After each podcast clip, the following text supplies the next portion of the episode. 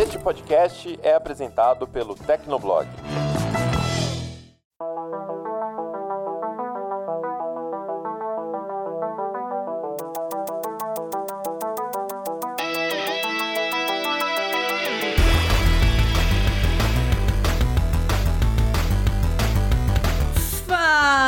Galera, tá começando mais um Hit Kill, o podcast de games do Tecnoblog. Eu sou a Vivi Werneck e novamente aqui nesse programa temos o Ricardo Ciosi e o André Leonardo. Tudo bom, meninos? Fala galera, fala Vivi, fala André, tudo bem com vocês? Fala Ricardo, fala Vivi, fala audiência, ouvintes, tudo bem? Vamos aí falar de mais joguinho interessante essa semana. E antes da gente começar esse Hit Kill número 53, que a gente vai falar um pouco sobre jogos que passaram muito tempo na produção, nossa, anos, e que alguns saíram uma bomba e outros até até que valeram a pena a gente esperar um pouquinho, né? Mas antes da gente começar, eu gostaria de agradecer a todo mundo que tá curtindo, comentando, compartilhando o Hitkill, tanto no Tecnoblog quanto nas redes sociais. Valeu, não esquece de assinar o programa no seu app de podcasts preferido. E se você tem dúvidas, elogios, críticas do coração, coisas positivas pra gente, né? Manda pra Hitkill arroba tecnoblog.net, comenta no post que vai ficar no Tecnoblog ou novamente caça a gente nas redes sociais. E sem mais delongas, vamos ao programa. Bom,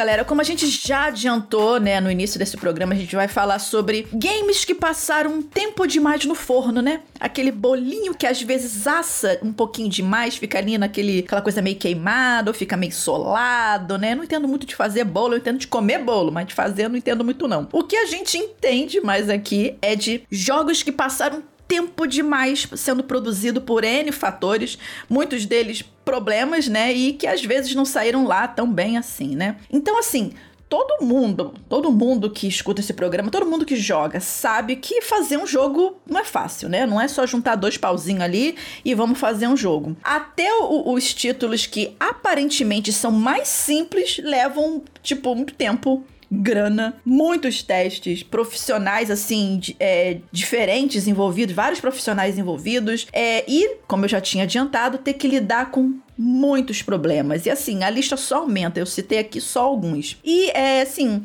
É por isso, né, e outros fatores também, que hoje em dia a gente já tá até meio acostumado quando de repente vem no Twitter ou em algum outro lugar, alguma empresa que tá desenvolvendo um game e fala: olha, a gente vai ter que adiar aqui o, o jogo pro próximo ano ou para alguns meses pra gente poder trabalhar melhor no título, né? Bom, às vezes é melhor até adiar do que entregar de qualquer jeito e dar muito ruim depois. Cyberpunk 2077. Deu ruim aqui? Não, ai, gente, olha, coitado do Cyberpunk. Toda vez que a gente fala. a gente fala em alguma bomba, a gente tem que citar Cyberpunk, mas assim, eu gosto do jogo, tá? Eu gosto do jogo apesar dos pesares, né? Mas enfim. E dito isso, né, a gente vai levantar a bola aqui para falar sobre alguns jogos, né, como eu falei, que demoraram para sair e a gente até tem um termo para brincar sobre isso, né, que eles esses tipos de jogos que passam anos em produção, eles são meio que considerados assim umas lendas urbanas dos games, né? Do tipo você, um dia você cita lá, cara, lembra daquele jogo? Lembra daquele Last Guardian que ficou anos em produção? Será que isso vai sair? Ah, isso é lenda, isso não vai mais sair. Então, meio, meio que jogos que acabaram virando lendas, alguns continuam lendas até hoje, outros acabaram saindo mesmo, né? Dizem que Beyond of Good and Evil 2 vai sair em algum momento. Gente, Dizem, Beyond né? Good and Evil 2, meu Deus do céu. Eu vi, só antes da gente começar aqui, eu vi uma, uma, demo, uma demo técnica desse jogo numa E3. Se eu não me engano, foi numa E3 2016. Foi até quando mostraram Skull and Bones ao, ao, ao Ubisoft. Mas esse pelo menos vai sair, né? Agora, eu acho, né? E, e, e eu estou esperando aqui sentado, às vezes deitado, às vezes dormindo, às vezes desesperado por Metroid Prime 4. E aí, Nintendo? Nintendo? Então, então, Nintendo. Exatamente, tenso. Muito bom, gente. Todos nós temos aquele nosso jogo que a gente tá, botou ali na, na lista de espera e segue eternamente. Cara, eu me inscrevi pro beta de Beyond of Good and Evil 2 em 2014, gente. Já tem quase 10 anos. Não, tenso, tenso isso. E assim, esse gancho pra gente falar sobre jogos que passaram tempo demais no forninho veio justamente de Dead Island 2, né? Que ninguém mais falava sobre a franquia, ninguém lembrava mais disso, sério, tipo, ninguém lembrava mais disso. E a sequência, né, foi anunciada na última Gamescom, né? Mas assim, algumas coisas já tinham vazado antes, mas mesmo assim, foi anunciado, né? Inclusive, só pra a, a, a critério de curiosidade, o primeiro Dead Island saiu lá em 2011 para computador, se eu não me engano, saiu até para Mac também. É, PS PS3 e PS4, Xbox 360 e Xbox One. Há quem tenha gostado, mas em matéria de, de jogo de matar zumbi, eu na época, preferia continuar jogando o meu Left 4 Dead 2 lá da vida. Mas assim, é, é... até uma dúvida, meninos. Vocês chegaram a jogar o primeiro Dead Island e assim, estão com alguma expectativa para esse segundo? E, e, o mais importante, né? Por que, que vocês acham que tiraram assim da cova, sem perdão total do trocadilho, né? Essa franquia depois assim de mais de 10 anos? Bom, eu nunca joguei Dead Island. Na verdade, eu já encontrei esse jogo, versão de PlayStation 3, de Xbox. É, sempre no precinho, qualquer evento que eu vou, sempre tá lá por 20, 25 reais, mas eu nunca pego. Simplesmente porque eu, na, na época, eu tava super desinteressado na temática zumbi. É, então não tava nem um pouco animado. Deu uma saturada, né, gente? Nossa, Chegou demais. uma época assim que, nossa, veio a, a, É só te cortando rapidinho, veio a leva The Walking Dead, a série The Walking Dead, e aí foi uma enxurrada de, de, é, de zumbi, né? Então, é, é, a parte de games é legal que tem fases, né? Zumbi, depois veio é, a fase Vikings, que agora meio que tá baixando a bola. Vamos ver qual é a próxima agora, mas vai, continua aí. Mas é exatamente assim. Tanto é que por muito tempo, eu, super ignorantão, eu, eu considerava Dead Island e Dying Light dois jogos assim, tipo, a mesma coisa, sabe?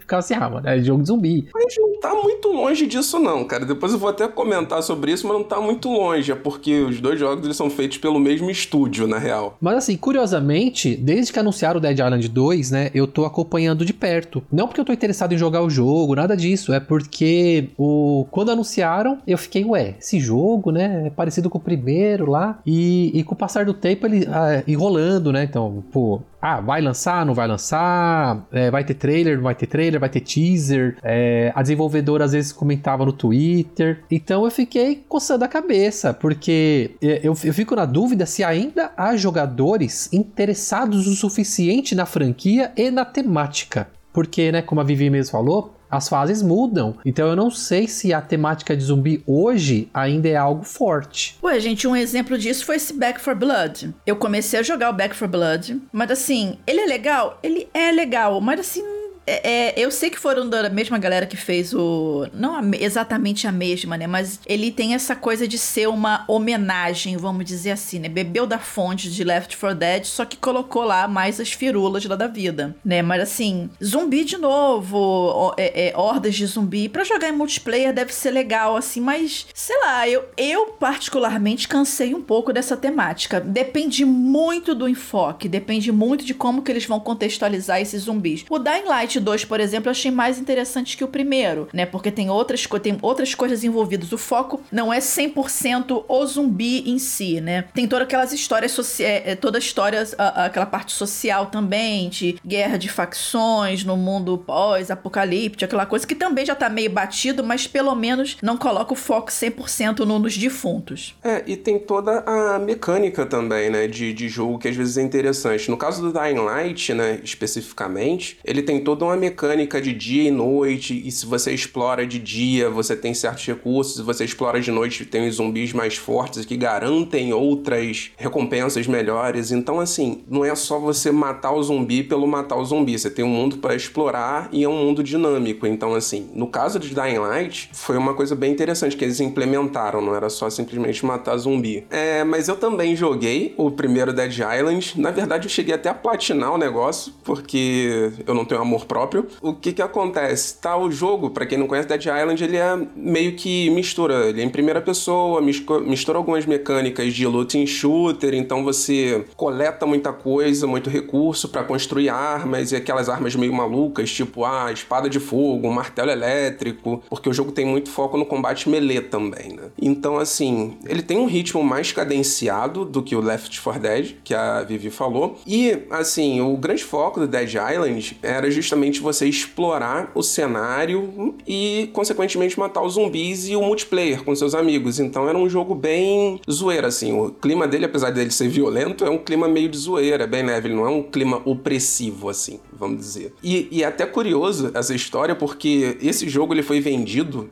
no início lá, ele teve um trailer super dramático, que ele é contado em flashback, assim, com a imagem voltando. Sim, esse trailer foi irado, da menininha, né? Exatamente. Ele foi super premiado e, cara, todo mundo ficou num hype absurdo na época por causa disso. No final, a proposta do jogo era bem diferente, mas, enfim, vendeu. No final das contas, o jogo foi bem. Ele chegou a vender, tipo, 5 milhões de cópias até mais ou menos sei lá, 2018, essas, ou menos, enfim, vendeu mais ou menos 5 milhões de cópias. E o que acontece? Fez sucesso. E aí, quando você faz sucesso, o que, que acontece? Sequências aparecem, né? Ideias de sequências. E aí que a gente entra numa história de muitas tretas. Eu vou falar rapidinho aqui a linha do tempo, o que, que aconteceu até a gente chegar em Dead Island 2, porque muita gente pegou nesse projeto e aquilo, né?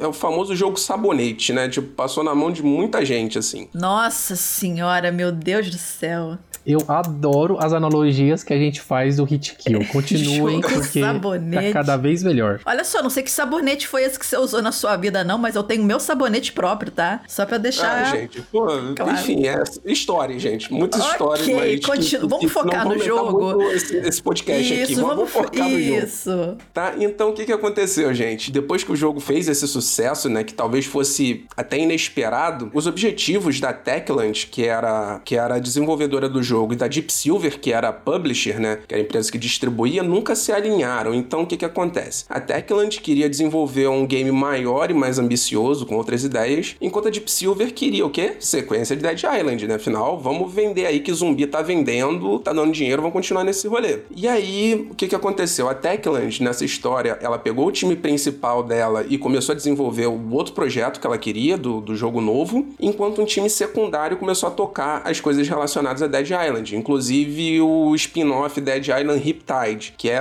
Nossa, eu odeio esse jogo, gente. É um jogo muito zoado. Ele roda muito mal. Eu, nossa, eu, eu não gosto desse jogo quase no, nível Bubs 3D. Mas mas deixa quieto. É, e o que que acontece? Em 2014, é, rolou o divórcio, né? A Deep Silver né, informou que a Techland não era mais responsável pela série e passou o desenvolvimento de Dead Island 2 para a empresa alemã Jäger, que era o estúdio que fez Spec Ops The Line, que foi um shooter até bom, assim, que tem uma história muito boa, inclusive. E aí, é, na E3 de 2014, eles lançaram aquele trailer que foi, por muito tempo, a única coisa que a gente teve de Dead Island 2, aquele trailer do cara fazendo Cooper na praia enquanto tá rolando o apocalipse zumbi caótico né? Esse clipe, inclusive, depois virou até paródia recentemente aí no lançamento do novo Gold Simulator e tudo mais. É... E o que acontece? A Jäger tocou o projeto até julho de 2015, quando diferenças criativas, vamos dizer assim, fizeram que a empresa, as empresas se separassem. Então, assim, anos mais tarde, rolou até uma, um vídeo de uma build jogável dessa versão do Jäger, da Jäger, que era um jogo até bacana, mas era muito parecido com o primeiro jogo. Em 2016, um outro estúdio assumiu a parada, que foi o Sumo Digital, que se eu não me engano foi até aquele estúdio que fez o, aquele Sonic Transformed, eu acho. É, eles algum... fizeram os jogos de corrida do Sonic pra SEGA. Pois é, eles assumiram, tentaram pegar o material ali que foi feito pela Jäger, mas também não deu muito certo. E aí, em 2019, a Deep Silver informou que a Sumo Digital também não estava mais responsável pelo projeto. Então. Meu Deus do céu, tô até com medo de como é que vai sair esse jogo. Pois é, gente, mas melhora. Ainda em 2019, a Deep Silver veio a público falar que quem ia tocar o projeto agora era um estúdio interno dela, chamado Dumbbuster. E esse, esse estúdio é curioso porque tem gente que trabalhou no GoldenEye, tem gente que trabalhou em Time Splitters, e aí deixa a gente até um pouco mais animado, né? Porque são dois jogos que são, né, meio que sinônimo de qualidade. Porém, esse estúdio recentemente trabalhou em Homefront Revolution de 2016, que foi um jogo que não foi muito bem avaliado, não. E aí, chegamos até 2022, quando absolutamente do nada surgiu primeiro aquele vazamento da Amazon, né? Falando lá que Dead Island 2 estava ia, ia chegar em breve. E aí não teve jeito, a Deep Silver teve que chegar e anunciar o jogo na Gamescom. Que loucura, meu povo! Essa história foi muito doida, né? Então, assim, eles lançaram um, um clipe recentemente, um clipe, é, um, um vídeo de divulgação, um trailer, né? Com, com a nova proposta do novo Dead Island 2, que o protagonista parece até o Lenny Kravitz. E, e aí mostra o cara lá enfrentando zumbi, matando gente. Teve trailer de gameplay. E assim, parece legal, assim, muito parecido ainda com o Dead Island 1 original. Eu até acredito um pouco que o, o jogo pode ser legal pelos, pela, pelos trailers, mas assim, eu fico ao menos menos satisfeito deles terem uma proposta mais zoeira, assim, é, diferente do que Dying Light apresenta. Porque eu acho que o maior adversário hoje de Dead Island é Dying Light, que justamente é feito pela Techland, que fez o Dead Island 1, cara. Então, sabe, são jogos muito parecidos. É, é acho que só mais pela, pela, pela temática de zumbi, mas assim, justamente como você falou, um é mais uma coisa mais action e zoeira, e o outro vai mais uma uma parte de, de narrativa, uma coisa mais aprofundada, né, gente? Mas enfim, a gente vai ver como é que vai sair esse Dead Island, Dead Island 2 aí, doido da vida, que passou na mão de todo mundo, né? O jogo sabonete, como o André falou, né? Esse sabonete aí que ele compartilha com as pessoas, enfim, né? É isso aí, né? Então vamos passar. Não comece, Werneck, você não podia deixar passar, claro né? Claro que não, meu bem, você levantou a bola, tem que cortar. eu, me, eu me divirto demais, cara, tá louco. Mas então, gente, uma outra franquia que o pessoal, assim, sempre pediu muito, muito uma continuação, mas que o resultado que foi é, é apresentado, nossa, foi uma foi o quê? Duke Nukem Forever. Ah, Duke Nukem. Então, gente, talvez para os ouvintes um pouquinho mais novos, né? Vamos, vamos assim, vamos contextualizar um pouquinho para a galera mais jovem, né? Duke Nukem era praticamente o brucutu estrela e um dos personagens do tipo Macho Man mais famosos dos games da década de 90. Quem foi criança ou adolescente nessa época e gostava de, de, de, de, de jogar e, cara, e se nunca jogou um Duke Nukem 3D Atomic Version no PC instalado no DOS, que a galera cisma de chamar de DOS, não jogou direito. Porque, cara, todo mundo falava desse jogo, ninguém sabia da onde surgiram aqueles disquetes para você instalar. Ninguém sabia qual foi a origem, mas em algum momento, ou você jogou no computador de alguém, ou você jogou no seu computador. Então, Duke Nukem Forever, ele saiu, pasmem, 15 anos depois do Duke Nukem 3D. O Duke Nukem Forever, é, ele tinha sido anunciado em princípio, olha só, para sair em 1997, mas, né, por N problemas na produção, até uh, um dos problemas foi a equipe original ter sido cortada do projeto. A batata quente caiu na mão de quem? Da 2K Games, que escolheu a Gearbox Software, que é da série Borderlands, para fechar, né, finalmente o jogo. E aí, o, jo o, o Duke Nukem Forever ele saiu em 2011 e cara, foi um flop total, muito, muito ruim. Cara, o jogo ele já saiu super datado em termos gráficos e, e de gameplay, inclusive para época, e entupido de bugs. Eu me lembro que assim, teve uma boss fight que eu foi ali que eu dropei o jogo, que eu simplesmente não conseguia passar. Eu joguei na época uma versão de PS3, porque eu bugava no cenário, eu bugava no chão do cenário em determinado momento. Era um momento aleatório, então eu não tinha como prever, eu tinha que me preocupar com a boss fight, com os recursos e tentar não bugar, né? Então, tipo, tinha um, um adversário extra que não tava no script. E o jogo ele parecia assim, um corte e colagem de todo mundo que botou a mão no jogo jogo, né? O sabonete que o André citou, nada fazia sentido. Nada fazia sentido. Eles tentaram é, é, é, é e, e, sempre naquela coisa do, do, do Ken Duken falastrão, aquela coisa que não sei o que, mas assim, eles focaram. Acho que eles focaram só nisso e esqueceram que o jogo ele tinha que ser divertido também, né? Então, assim, na minha opinião, do Ken Duken Forever, se era pra sair daquela forma, ele era, era melhor ele ter sido enterrado do jeito que tava e a gente ficava assim na lembrança, nossa, como foi legal jogar do Ken Duken 3D, né? E graças, de, não sei se graças a esse fracasso ou sei lá, o pessoal ficou traumatizado, até hoje nunca mais se ouviu falar em nada da série. De repente um próximo Duke Nukem ou uma, um remake do primeiro Duke Nukem 3D, eu não sei, não sei nem se eu quero isso, né? Mas enfim. Ah, eu, eu nem sei se hoje em dia tem espaço para Duke Nukem, sabe? É, teria que reno, re, é, renovar totalmente o personagem para uma nova audiência. Bom, eu tenho esse jogo no PlayStation 3. É, eu não posso dizer que sou fã da série, mas quando eu era moleque, eu me animava com as sacadas de machão do personagem, assim. Mas, no entanto, é, eu tentei jogar umas três vezes ah, o meu jogo de PlayStation 3, que foi um presente, né? Então, eu lembro que um amigo meu ele me deu esse jogo de presente. Presente assim, de grego, hein, pô? Não, mas a, a... Tem certeza que não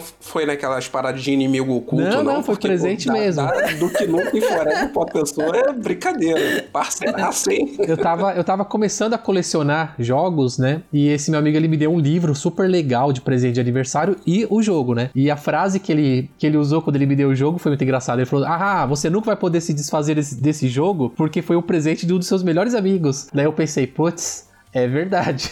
Nunca vou poder me desfazer desse jogo. E assim, eu tentei jogar e não dá, gente. Não dá. É, ele tem uma pegada com ideias muito retrógradas. Demais, assim. É, e quando eu falo retró as ideias retrógradas, eu não me refiro apenas a gameplay, né? Porque o gameplay dele realmente é bem, assim, datado. Tem cara de geração anterior ao PlayStation 3. Na verdade, ele é uma mescla de PlayStation 1 com PlayStation 2, assim. A jogabilidade ela é bem ruim. Tem os bugs que a Vivi comentou, claro, que também são, são de, de dar um tapa na cara, assim. Mas também tem as ideias retrógradas de, de, de cabeça, sabe? De, é, de como trata a mulherada e por aí vai. Gente, o lance das gêmeas. Nossa, credo, Vivi. Vivi Você lembra disso no jogo? Eu não quero nem citar, é. meu Deus do céu. Mas enfim, continua aí. É, então, assim, é, falta. Ó, ó, olha a minha frase, hein? Ó, falta muita limpeza nesse sabonete. Porque... Tem uns negócios agarrados aí nesse sabonete. É.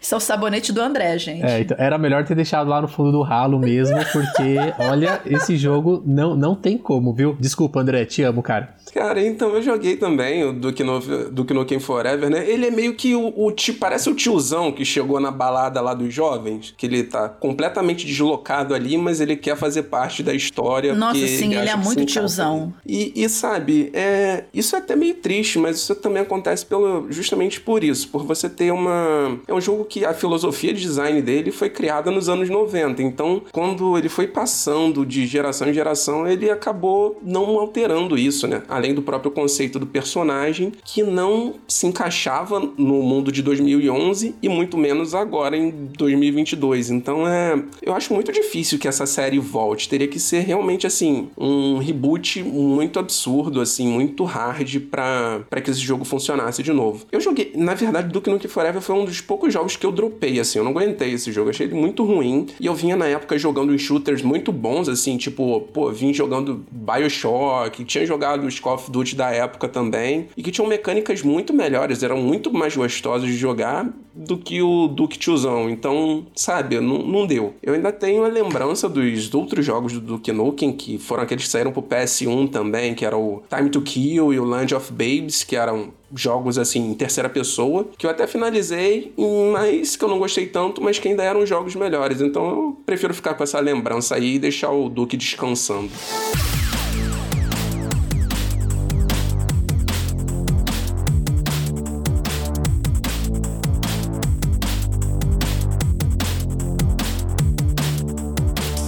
Um jogo assim que levou quase uma década para sair. Só que esse eu gosto muito, né? Pra gente não, não ficar aqui falando só de bombas, né? Mas ele levou quase uma década para sair, que foi Spore, né? E ele foi projetado pelo Will Wright, né? Que também, assim, foi a, a mente estelar atrás de The Sims e SimCity. E ele foi publicado na época pela EA, né? Que inclusive é que retém os direitos da, da franquia até hoje, se eu não me engano. Mas acho que é isso mesmo. A produção do Spore, a produção do, do, do Spore começou lá em 2000 e o jogo ele só foi ser lançado em 2008, né? E assim, diferente do, do, do da bomba, né, do, do Nukem Forever, como, como eu falei, o Spore, ele é maravilhoso, né? E ele é bom até hoje, né?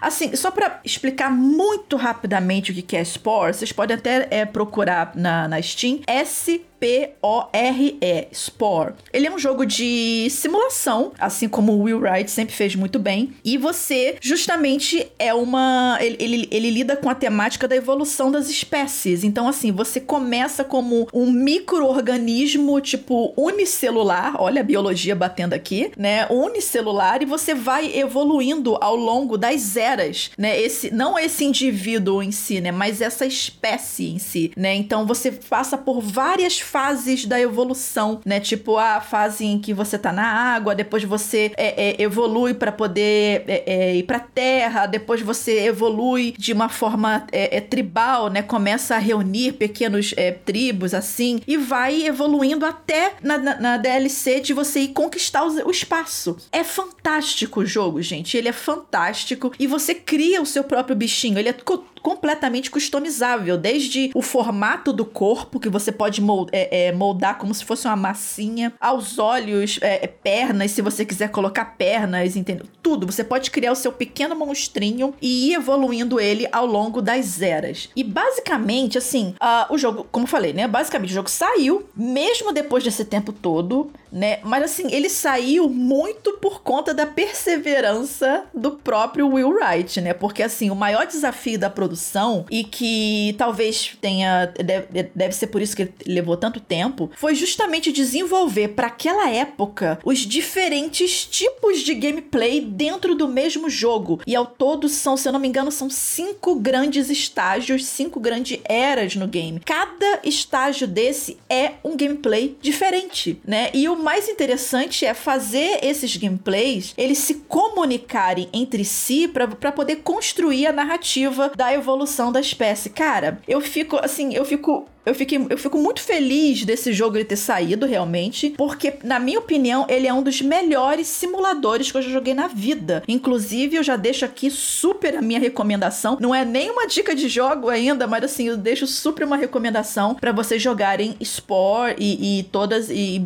e, todas as DLCs. Né? Se não me engano, tem essa DLC galáctica aí da vida e tem uma DLC extra para você ter mais customização pros seus bichinhos. Mas joguem Spore. Demorou um século para sair, mas esse valeu a pena pena. Poxa, é legal que, assim, a perseverança do cara de, de conseguir tocar o projeto depois de tanto tempo, né? Eu nunca cheguei a jogar Sim, Spore. cara, joga. É muito maneiro. É muito maneiro. Inclusive, é, até no Metacritic ele tem uma nota bem alta, cara. Ele tem, tipo, 84 no Metacritic. Então é realmente um jogo, um projeto que demorou muito, mas que deu certo no final das contas. Você chegou a jogar esse é, Spore, Ricardo? Não, eu tenho na coleção a versão de PC, mas nunca joguei. É... Sempre é porque o gênero não, não, me, não me chama muito a atenção, né? Essa de. É, é ele pega muito Populous da época do Master System, Mega Drive, por aí vai. Mas o Spore, eu sempre olhei e falei assim, poxa, deve ser legal. Mas eu nunca, nunca entrou no backlog, assim, esse é o próximo, não. E eu não sei se ah, vai, entra. não, hein? Coloca, coloca no seu backlog e vai jogar essa bodega. Vou, vou, agora, agora eu tenho que fazer isso, então beleza, vou fazer isso falando em backlog e falando em jogo que levou, levou uma vida para sair, mas que deu certo, a gente pode falar aqui de Last Guardian também, cara, que foi o jogo idealizado pelo Fumito Ueda e o Team Ico, né? aquele time da Sony que, que produziu Ico e Shadow of the Colossus, né? O jogo começou a ser desenvolvido pro PS3 em 2007 e demorou nove anos para ver a luz do dia. E saiu só em 2016 no PS4. E assim, a história desse jogo também é muito enrolada, porque assim, o projeto ele começou é, tendo que ser migrado pro PS4, né? Porque teve muito rolo no desenvolvimento do PS3. A equipe teve que se virar nos 30 para reestruturar o projeto que rodava naquela estrutura alienígena do processador Cell do PS3, que todo mundo odiava programar aquilo na época, que era muito difícil, né? Adaptar esse, esse, esse, jogo, esse projeto para rodar numa arquitetura da, da AMD, que é o hardware do PS4, foi um trabalho super difícil, né? Então já teve esse problema de você mudar a tecnologia e a arquitetura do jogo para outra plataforma. E aí, no meio do caminho, o Tinico se desfez, o Fumito Ueda e outros membros-chave da equipe saíram da Sony, criaram o próprio estúdio, que era o Gen Design, e eles seguiram trabalhando é, no projeto por contrato e servindo meio que consultores, mas na real o jogo ele foi desenvolvido pelo Japan Studio do, da Sony, né? E aí isso me fez o quê? Quando a gente definiu essa pauta, eu peguei, tirei The Last Guardian do meu backlog lá e falei, vou jogar para ver qual é do jogo, né? Porque é um jogo que tem uma história muito curiosa e, assim, tá sendo uma experiência bem interessante, na verdade. Porque a gente consegue notar que tem ali. Você nota que ele é um jogo que foi desenvolvido para uma geração passada, mas ao mesmo tempo você nota o esforço que foi feito para que esse projeto viesse à luz do dia. Então, assim, eu comecei, eu não finalizei o jogo ainda, tá? Então, para quem não, não conhece Last Guardian, você controla um menino e um, um bicho que parece um grifo, mas se comporta como um cachorro, é... gato, pássaro gigante. Parece uma raposa com galinha, com gato gato e meio cachorro, isso aí. É, exatamente, é um trico. É, é, é, um bicho, ele é muito estranho, mas ele é carismático. E assim, é, sabe, é uma coisa impressionante você ver é, as animações do jogo e como o jogo se comporta, assim, porque você controla o menino, mas ao mesmo tempo você tem a interação do menino com o bicho que interage e reage ao cenário, várias interações do cenário. Então, assim, é uma coisa realmente impressionante. Eu nem imagino como é que deve ter sido complexo os caras programarem essa inteligência artificial para funcionar nesse cenário aberto e progressivo o tempo todo. Porque assim, se a gente comparar com Shadow of the Colossus, que é o outro grande jogo desse time, desse, dessa galera, é, os Colossus eram impressionantes, mas eles não tinham uma movimentação muito grande e eles não percorriam altas, é, muitas distâncias, eles tinham uma rotina de movimentos muito específica. Nesse jogo, não, o Trico ele avança o tempo inteiro com você e, e isso é algo muito interessante. Ao mesmo tempo também em que você sente que o Trico ele é um, um bicho, sabe, vivo ali, sabe? Qualquer interação que você faz, desde, que o, desde quando o menino menino tira a flecha lá da, da asa dele, da, das costas dele, você sente que tem uma relação ali de afetividade entre os personagens e que vai se construindo não só entre o Trico e o menino, mas também entre o Trico e o jogador. Então, tipo, quando você se afasta demais nele, ele fica te olhando com, com cara ali de tipo cachorro quando tá com aquela cara de olhar pidão. Então ele se esforça ali o tempo todo para interagir com você e conforme você faz certas coisas, tipo, você joga um barril para ele interagir, aí às vezes ele fica com medo de entrar na água e você vê ele hesitante em entrar na água, então sabe, é uma coisa que é, é um jogo que transmite uma, uma emoção assim muito grande e, e você nota que isso não poderia ter sido feito num PS3 com, com poder de, de processamento PS3. Realmente teria que ter sido feito num hardware mais poderoso, cara. Ao mesmo tempo, como um projeto que, que ficou muito tempo é, em desenvolvimento, você nota que tem umas decisões de design meio esquisitas ali. A movimentação do, do menino, principalmente, não é tão fluida. O Trico, às vezes, não responde é, direito os seus comandos, você fica meio irritado com ele. E também, você vê algumas texturas ali que parece coisa meio antiga, sabe? E algumas decisões, por exemplo, também de o jogo não avisar quando você salva e não ter a opção de você salvar manualmente. E o pulo, gente. Como é que o jogo que você passa o tempo todo pulando, eles colocam um pulo no triângulo. Eu não entendo isso. O tem que ser no X. Mas assim, é, é um jogo que ele é muito diferente, ele mostra muito é, esse esforço da equipe de finalizar o jogo. E é um jogo bem único. Então, assim, eu recomendo demais. Não é nem como a, como a Vivi fez com Spore, não é nem necessariamente a dica de jogo, mas é um jogo bem único e que merece, assim, ser jogado. Eu não finalizei ainda, mas em algum momento. Mas vou finalizar em breve e eu recomendo. Até onde eu joguei, vale muito a pena, gente. Algum de vocês chegou a jogar Last,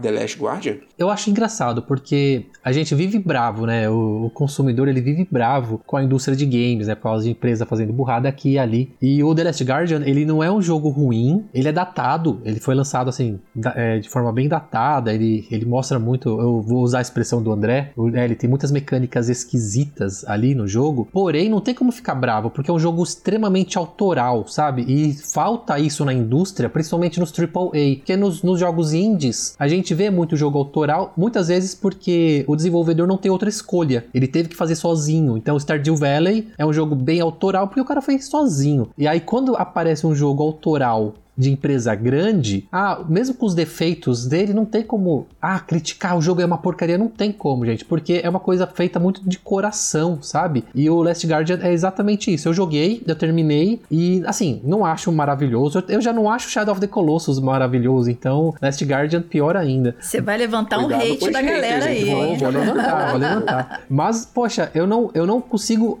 apontar críticas. Ah, o jogo ele falha muito. Não, é um jogo autoral, é um jogo feito com carinho e, e muito melhor que Balan in Wonderland do, do Yuji Naka, que também é um jogo autoral, mas que foi feito nas coxas.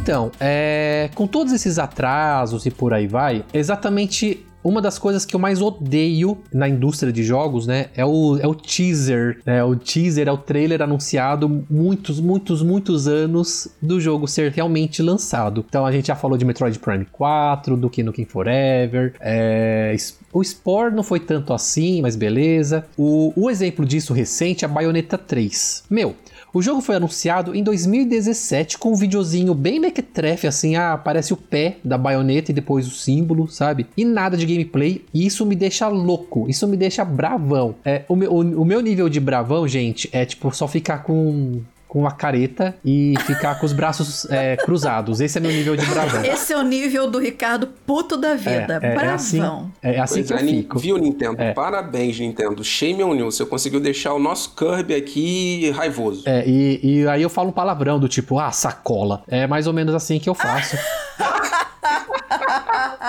então. Ai, meu Deus, eu vou me mutar pra poder rir sozinho aqui. Continua aí, Ricardo. Porque. É... E aí, quando aparece esse tipo de trailer, né? Que não é, não é nem trailer, gente, é teaser. Eu, eu fico pensando, ah, meu, vai, vai levar mó cara pra esse jogo chegar de verdade, sabe? E, e aí, voltando a Bayonetta 3, poxa, foram anos até vermos um pouco de jogabilidade no trailer de 2021. Ó, 2021, meu, quatro anos depois do anúncio. Porém, né? Todavia, entretanto, após muita expectativa aí no, pros fãs da franquia, o game realmente vai chegar, vai ser lançado no fim de 2022 e parece estar bem, bem bacaninha mesmo. É um jogo que eu tô bem animado para jogar. Porque Bayonetta 3 realmente. É, o Bayonetta 1 é muito bom, o Bayonetta 2 é excelente, então o Bayonetta 3 ele pega meu hype e joga lá pra cima. É, mas assim, o que me deixa bravão, né, que de falar sacola e ficar sentado no sofá de cara feia, é porque assim, eu não gosto dessa cultura de marketing que precisa anunciar um jogo, né, apenas um logotipo e, e assim, e exigir que os jogadores aguardem por cerca de 5 cinco anos, né? Se o jogo não for cancelado nesse meio tempo, para realmente colocar o jogo em mãos. Então, assim, manter esse hype durante 5, 6 anos, é, eu acho uma maldade com o fã. E o pior disso tudo é que a moda agora não é nem mais mostrar um teaserzinho, é apenas a empresa anunciando que, ó, estamos começando a desenvolver um jogo, sem mostrar nada, meu. É, um exemplo disso é o,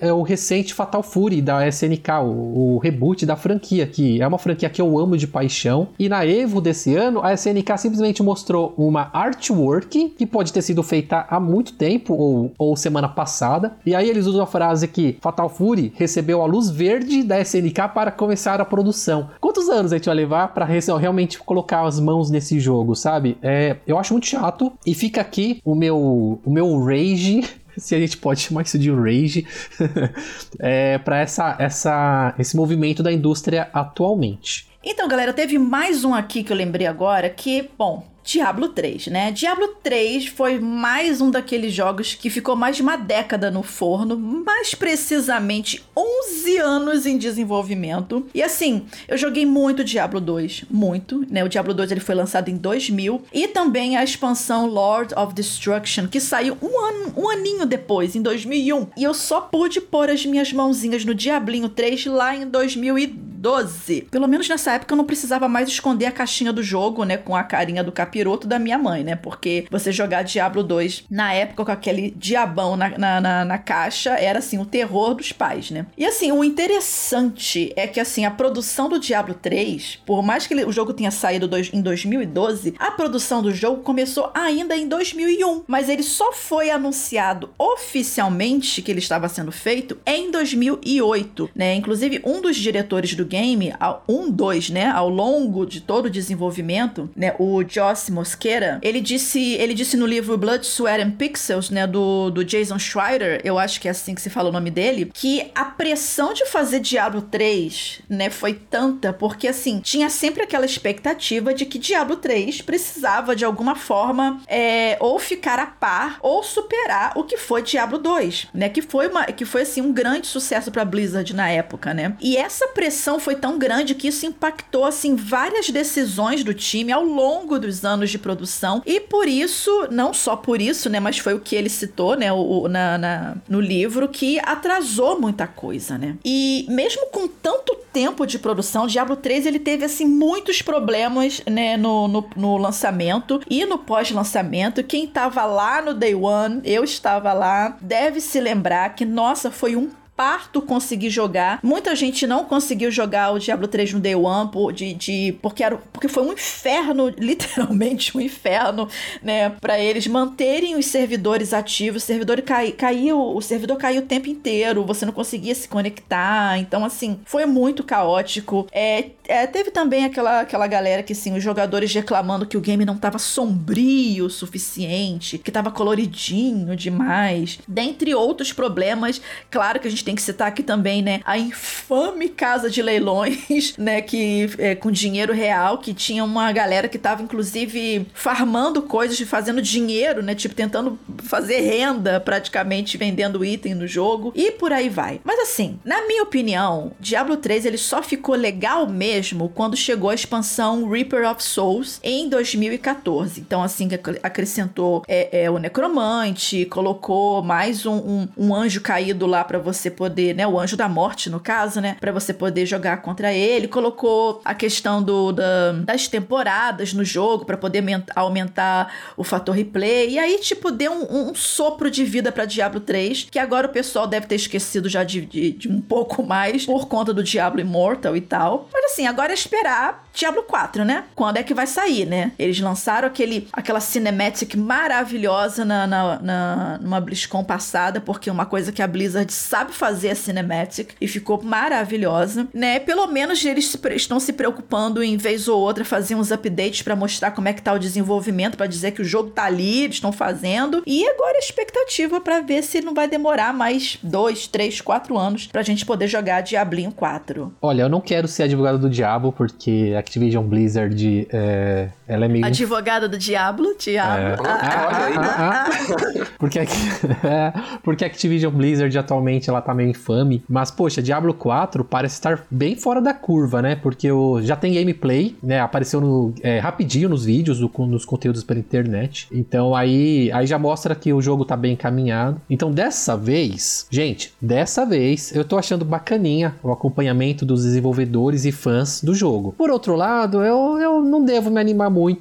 porque a gente tá falando novamente da Activision, Blizzard aqui, né? Então pode ser que do nada eles decidam, quer saber? Vamos estragar tudo, porque ainda não fechou, né? A Microsoft não, não tá comandando a Activision Blizzard. Então, nunca se sabe, gente. Nunca se sabe. Ah, gente, eu não sei se eles vão cagar com Diablo 4, não, porque é uma das principais franquias dele. Eu acho que, assim, no panteão da Activision Blizzard, mais da Blizzard, no caso, é WoW e depois, logo em seguida, já vem Diablo, cara. Eu não acho que. Eles. Ai, eu, tipo, eu não quero botar a mão no fogo, porque eu gosto do, do de Diablo, mas, assim, eles, eles iriam dar, assim, um tiro de escopeta no pé se eles cagassem com Diablo Diablo 4. Mas enfim, né? A gente nunca sabe o que passa na cabeça das pessoas. É, é uma propriedade que dá muito dinheiro, né? Então os caras vão realmente pensar muito aí no que vão fazer. Cara, Diablo 3 é engraçado porque eu não jogo muito Diablo, mas eu tinha amigos que ficaram revoltadíssimos na época do lançamento de Diablo 3, que ninguém conseguia jogar. Os fóruns também, a galera tava super revoltada com, com toda essa repercussão que teve aí. E sabe, eu, eu acho que os caras vão conseguir fazer um. pelo menos ter um, lança, um bom lançamento com Diablo 4, né? Até porque eles já tiveram um lançamento bem controverso agora com Diablo Immortal, né? Que saiu aí. Então, teoricamente, as pessoas têm que aprender alguma coisa, né? Com esses erros. Tá, gente? A gente então viu essas histórias do Diablo e aí, lembrando de outra história de jogo que teve um desenvolvimento muito longo, mas ao mesmo tempo deu muito certo, é, a gente pode falar aí de Resident Evil 4, cara. Que o que que acontece? Foi um jogo que ficou em desenvolvimento de 1999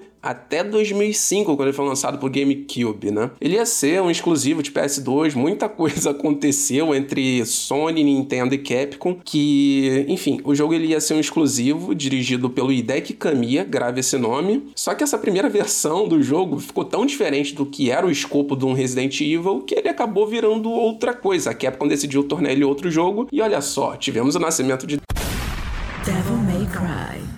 E aí, é, o Shinji Mikami, né, ele acabou assumindo a direção mesmo do projeto de Resident Evil, que veio a se tornar Resident Evil 4, que foi um dos jogos mais influentes aí da indústria ali no, no início dos anos 2000 e que ajudou a moldar muito o gênero de jogo com tiro em terceira pessoa, câmera sobre ombro e essas coisas. Esse jogo, antes de ter a última versão dele, é, ele ainda teve várias, várias outras versões, tem vídeo aí de algumas, de algumas builds, tipo, na internet, tipo, aquela build que tem o cara do gancho, que vocês devem ter visto no YouTube em algum momento, ou procurar aí que vocês vão ver. Tinha ainda uns marionetes meio macabras também. Então, assim, foi um jogo que teve várias builds, várias, várias versões, mas que no final das contas ele ainda deu certo e gerou ainda uma outra propriedade, uma outra propriedade de muito sucesso, que foi Devil May Cry. História de sucesso, gente. Meu Deus do céu, que rolê esse daí, hein? Mas assim, galera, e você que tá ouvindo esse hit kill, esse hit kill número 53? Tem algum jogo que você teve que esperar muito para chegar e não foi tão bom assim? Ou de repente que ele foi muito bom, que era aquilo que você esperava? Caramba, conta pra gente lá em hitkill.tecnoblog.net, comenta no post que vai ficar lá no Tecnoblog e, ou caça a gente nas redes sociais e vamos continuar esse papo porque ele é muito bom.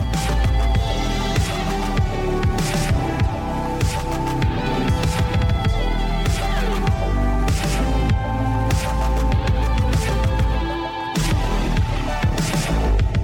vamos lá começar as nossas dicas de jogos, que é aquele bloco maroto, crocante com gostinho de chocolate, em que a gente joga alguma coisa ou antiga ou atual e pensa, hum, vou lá sugerir pra galera. E a minha dica de jogo da vez é o jogo da ovelhinha cultista que sacrifica lá seus seguidores quando eles se revoltam e transformam seus corpos em adubo para as plantações, né? Porque, né? Vamos lá, muito ecológico. Sim, galera, eu tô falando de Cult of the Lamb. Para variar, né? Esse é mais um jogo maluco da Devolver Digital que não tem como não amar e se viciar nisso. Basicamente, o gameplay é uma mistura de gerenciamento de recursos e dungeon crawler. É como se Animal Crossing, o Stardew Valley e o The Binding of Isaac tivessem um filho ovelha que resolveu fundar uma seita satânica. É basicamente isso. Mas assim, mesmo assim, o jogo ele é muito carismático, né? Os bichinhos são todos bonitinhos. Ele é engraçado e sombrio na mesma medida e, e é fácil assim passar muitas horas jogando jogando sem a menor preocupação em ruxar as coisas para ver o final. Eu mesmo já tenho mais de 20 horas de jogo e neste presente momento que estou gravando esse hit kill ainda não matei o último boss, mas assim, o meu culto tá lindo, parece um shopping, tem tudo já. Cult of the Lamb, ele é a prova de que a gente precisa dar mais atenção a jogos indies, porque tem muita coisa boa que vem dessa galera, gente. Então vamos dar mais uma atenção para esse pessoal. Essa foi, assim, uma, uma grande super, super positiva surpresa de 2022 para mim até agora e eu mais do que recomendo jogar muito, muito mesmo. Joga, cacete.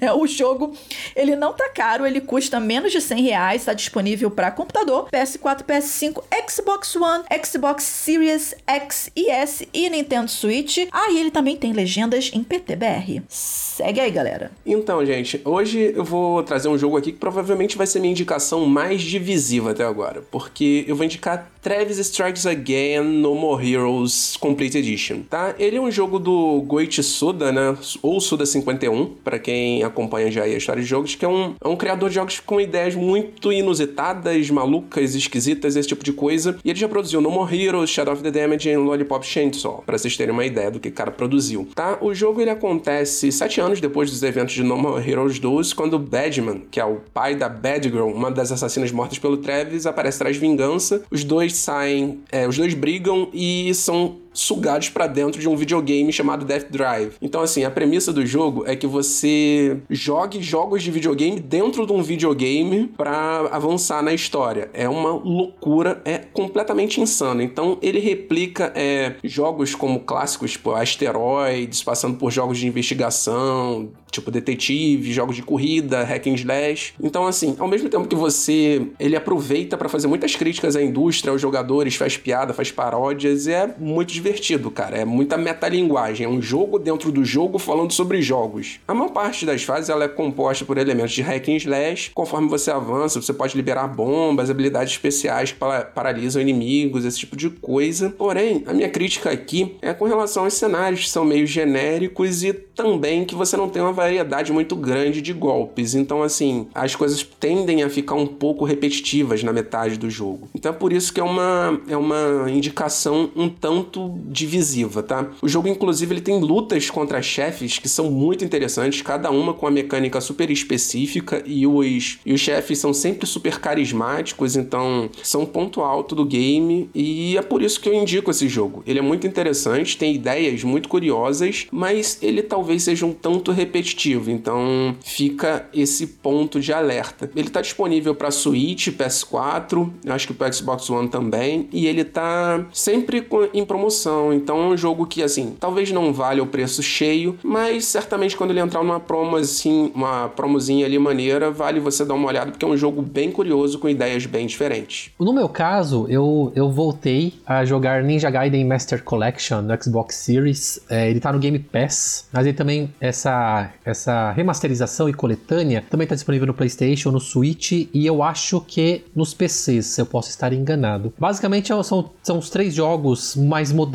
da franquia Ninja Gaiden, que tem o Ninja Gaiden Sigma, Ninja Gaiden Sigma 2 e o Ninja Gaiden 3 Razor's Edge. De verdade, de verdade, gente, os três jogos são muito diferentes, porque o primeiro ele tem elementos é, meio Resident Evil, tem backtracking, pega o item, volta e por aí vai, e algumas mecânicas de puzzle que não são muito interessantes. O segundo, ele é totalmente hack and slash. E o terceiro, ele é um hack and slash, mas com ideias meio malucas até mesmo para Ninja Gaiden. Então a minha indicação não é, não é a coletânea em si, e sim é o segundo jogo, Ninja Gaiden 2 Sigma, né? Que ele é puro hack and slash, ele é uma delícia de jogar, ele é difícil pra caramba, né? Às vezes até injusto, mas a remasterização ficou bem bacaninha, o jogo é bem bonito. A história é maluca, como todos os Ninja Gaiden, né? Tanto do Nintendinho quanto essas versões. O do arcade eu não conto muito porque ele é meio, ele é bem fora da curva. Então a minha indicação fica aí o Ninja Gaiden Master Collection, em especial o Ninja Gaiden Sigma 2, que é jogão.